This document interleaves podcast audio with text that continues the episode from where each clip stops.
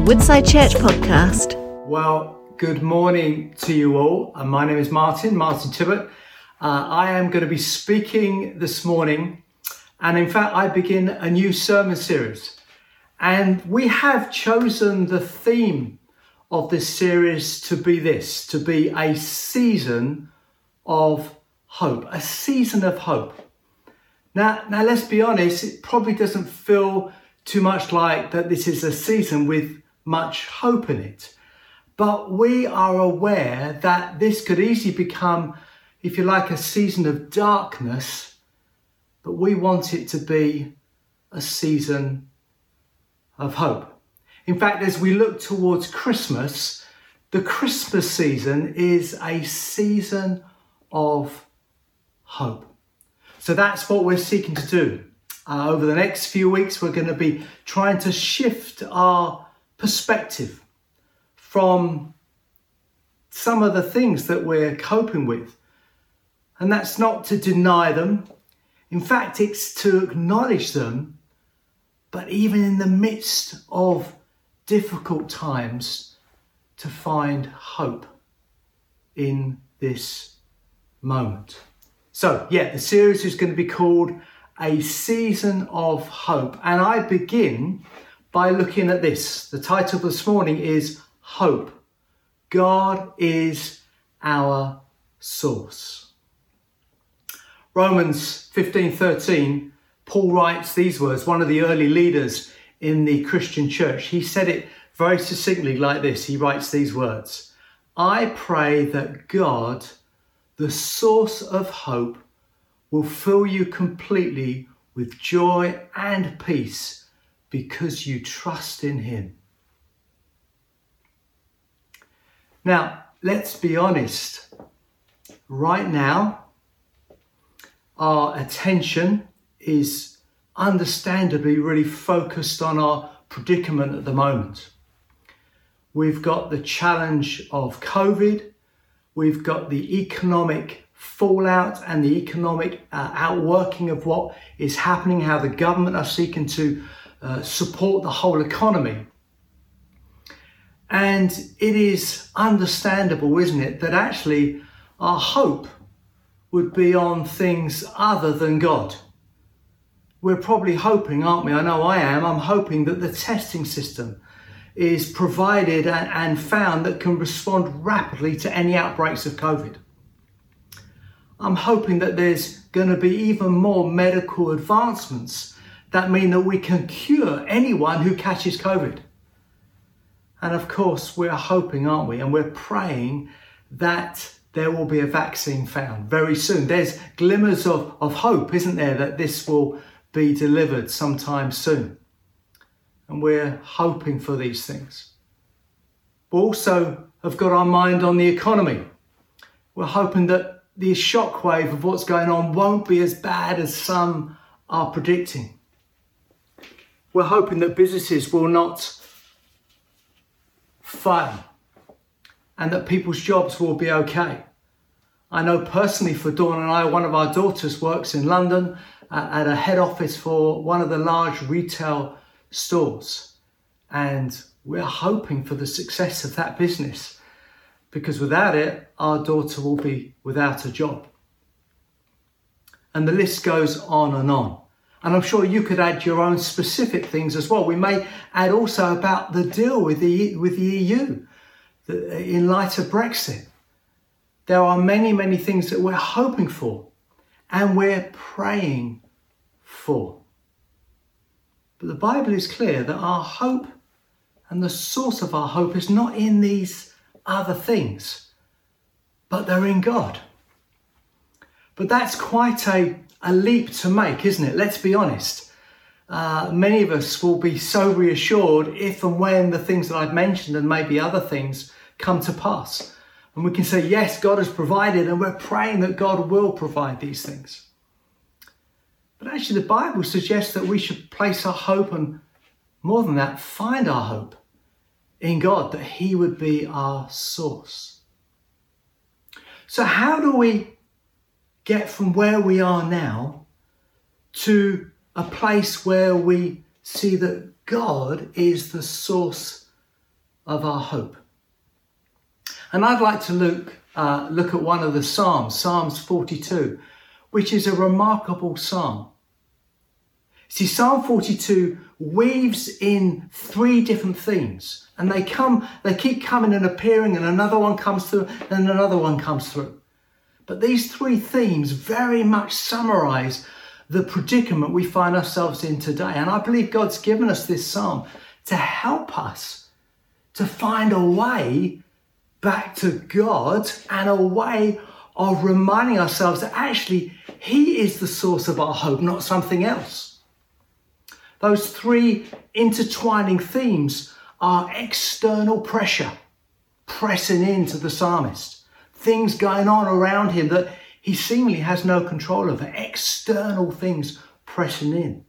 There's also a clear internal emotional turmoil where he is feeling deep, deep doubts, deep spiritual depression, struggling with his mental health, and he's trying to grapple with all that's going on. But there's a third theme that weaves through this psalm, and that's a theme of a godly man who's fighting for hope. I'd love to read you from Psalm 42. It goes like this As the deer longs for streams of water, so I long for you, O God. I thirst for God, the living God.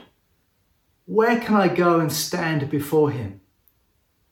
Day and night I have only tears for food, while my enemies continually taunt me, saying, Where is this God of yours? My heart is breaking as I remember how it used to be. I walked among the crowds of worshippers, leading a great procession to the house of God, singing for joy and giving thanks amid the sound of great celebration. Why am I so? Why am I discouraged? Why is my heart so sad? I will put my hope in God. I will praise Him again, my Saviour and my God. Now I am deeply discouraged. But I will remember you, even the distant Mount of Hermon, the source of the Jordan from the land of Mount Mizar. I hear the tumult of the raging seas as your waves and surging tides sweep over me. But each day the Lord pours his unfailing love upon me. And through each night, I sing his songs, praying to God who gives me life. O oh God, my rock, I cry, why have you forsaken me? Why must I wander around in grief, oppressed by my enemies? Their taunts break my bones. They scoff, Where is this God of yours? Why am I discouraged? Why is my heart so sad? I will put my hope in God. I will praise Him again, my Saviour and my God. Do you see those three themes interweaving? That's this external pressure. There's the internal emotional turmoil, that, that sense of spiritual depression and, and, and struggling with, with his mental health but then there's this theme also of fighting for hope. We need to fight for hope. We need to find a way to turn a season of darkness into a season of hope. I'm sure, like me, there are hundreds of times when you have found yourself calling out to God uh, in, in a place of desperation, in a place when outside pressure or internal emotional turmoil is going on. I know for me, there are countless, probably hundreds and hundreds of times when I've been involved in leadership, uh, when I've reminded myself, Martin, hope in God, hope in God, even when it feels like everything else is saying the opposite should be done. I believe from this psalm, Psalm 42, there are five helpful steps almost, or helpful principles that we can apply into our setting. And these principles will help us to fight for hope, to fight for hope, not to be reliant on what may or may not happen externally, but turn to God and fight for hope that can be found in Him and in Him alone. The first one is this He asks God why. He asks God why. Verse 9 says this Why have you forgotten me? Why must I wander around in grief, oppressed by my enemies? It looks like that God has forgotten him. In fact, I'm sure that's not true. But it feels like to the writer of the psalm that God has forgotten him. But God hasn't forgotten him.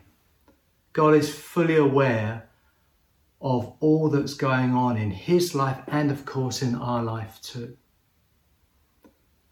But what's happening here is the psalmist is processing his disappointment. He's crying out to God in, in, in real deep emotion. That there's, there's nothing pretense. There's nothing just putting on a show here. This is deep emotion of how he's feeling. Do you know, it's so important that we learn to process our disappointment, not pretend that somehow things are okay, and to cry out to God with real emotion of how we are feeling. I know many years ago, some of you will know I was very unwell and, in fact, nearly lost my life. And I remember when I was at my lowest, in tears, crying out to God, Why, why, why? I was living and felt I was living with so many promises, and then suddenly this came across and nearly took me out of the game.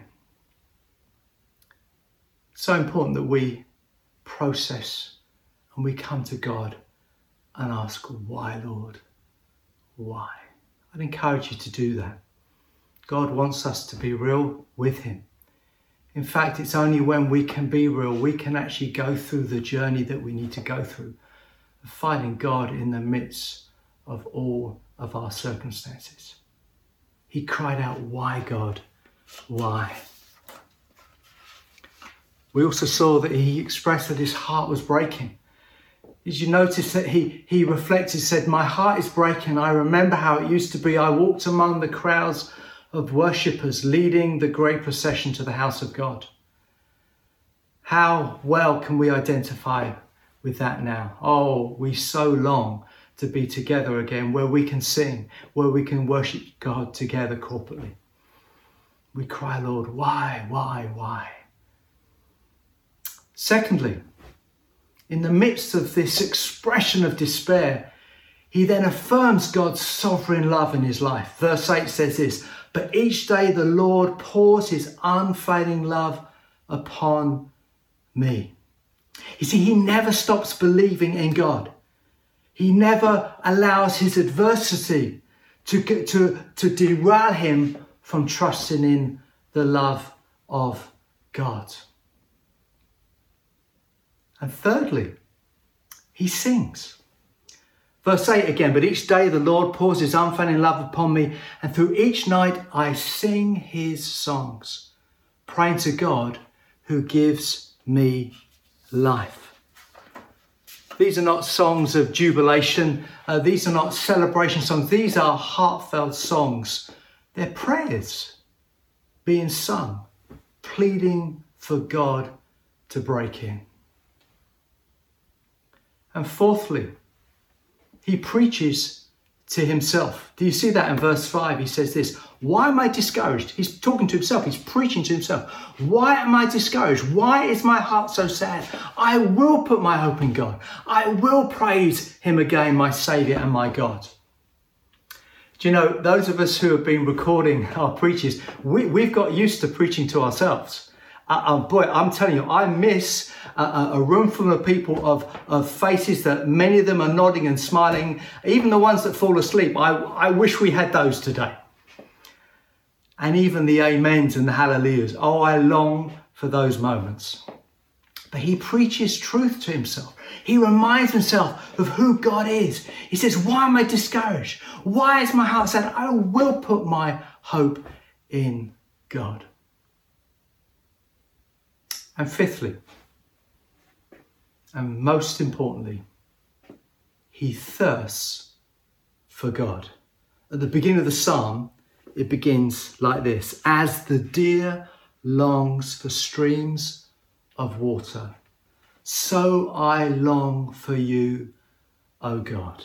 I thirst for, the God, for God, the living God. John Piper, who spoke briefly, brilliantly on this psalm, which I found particularly helpful, he says these words What makes this so beautiful and so crucial for us is that he is not thirsting mainly for relief from his threatening circumstances. He is not thirsting mainly for escape from his enemies or for their destruction. He is thirsting for God. As we move towards Christmas, we must remember that Jesus was named Emmanuel, God with us. And so, as we try and grasp and get our heads around what's happening at the moment, all the I don't know if this is going to happen, I don't know if the vaccine is going to come out soon enough, I don't know, I don't know we can be reassured that the one we worship is the one that was declared as Emmanuel, God with us. So, God is one that we can approach, God is one that we can find. And when we find God, we find that He is the source of hope. So I encourage you, I encourage me not to put our hope in what we long for to take us away from this predicament, although, of course, we pray for those things and we trust God in the midst of those things. But actually, the Bible says our hope comes from God. So we cry out, why? We express what's going on. We affirm God's sovereign love we sing prayers to God. We preach to ourselves. We make sure that we speak truth into our lives. And we thirst for God. We have external pressures pressing in. We have internal emotional struggle that's real. But this psalm helps us to know how to fight for hope. And I believe as we fight for it and we keep fighting for it, we find God and we discover that He is the source of hope. Hallelujah. I'd like to finish just by simply praying the very short prayer that Paul wrote about God being the source of hope in Romans 15. I'd like to pray for you. I'd like to pray for me.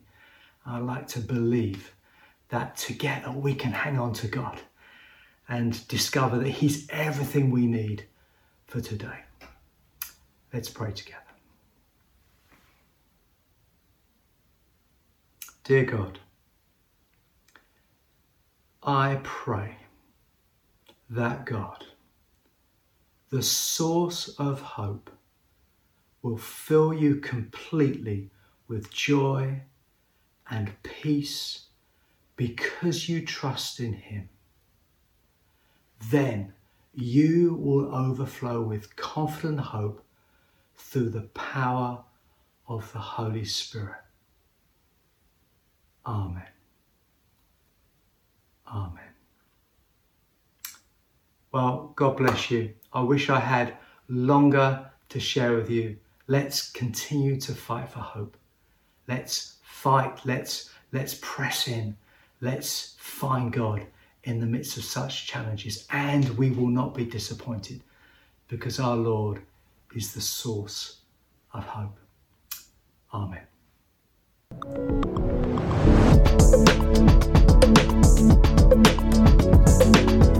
You have been listening to a Woodside Church podcast. For more information, visit woodsidechurch.com.